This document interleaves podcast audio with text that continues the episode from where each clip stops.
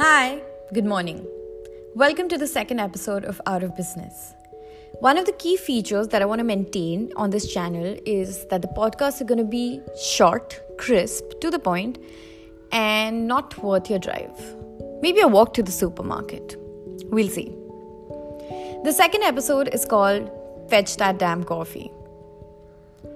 If I had a penny for each time I grabbed a coffee with a prospective lead, a distant acquaintance, or a senior in a company, it would still be less than the business generated and information acquired.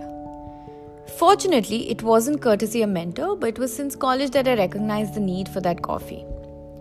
Most of Anom's early days and my new venture leads have been those heavy coffee drinking days and conversations with the sugar that I skipped in my coffee. When you start a venture, Networking is a word actually thrown around largely. You're for events, social gatherings to be seen around the who's who of your respective industry, even if all you're doing is handing out your cards like those flyer boys in supermarkets. Networking needs, and to a large extent, has been replaced by relationship building in last few years. And believe it or not, it doesn't happen over a five minute conversation in these events. It needs time, investment, and action to be reciprocated because what are relationships if not Dali esque? Here's how to get that coffee.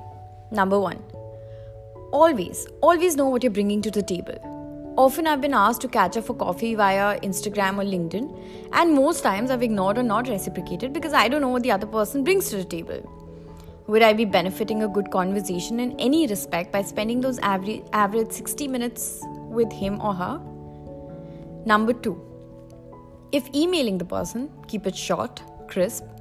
Remember, brevity is king. No one has the patience or time to go through a wordy email beginning with flattery and expanding to how you would just like coffee without an agenda or an offer on the table.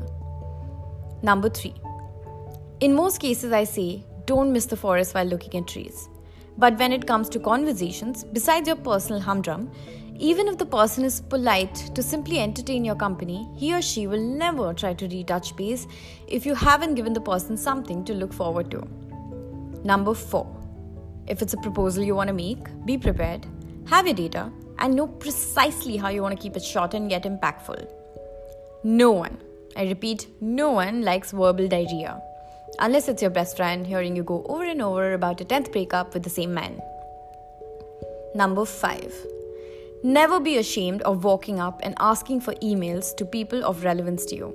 It's not going to make you look desperate, it's a business you're running. And secretly, everyone knows we're all desperate.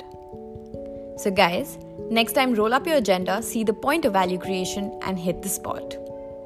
See you for the third episode.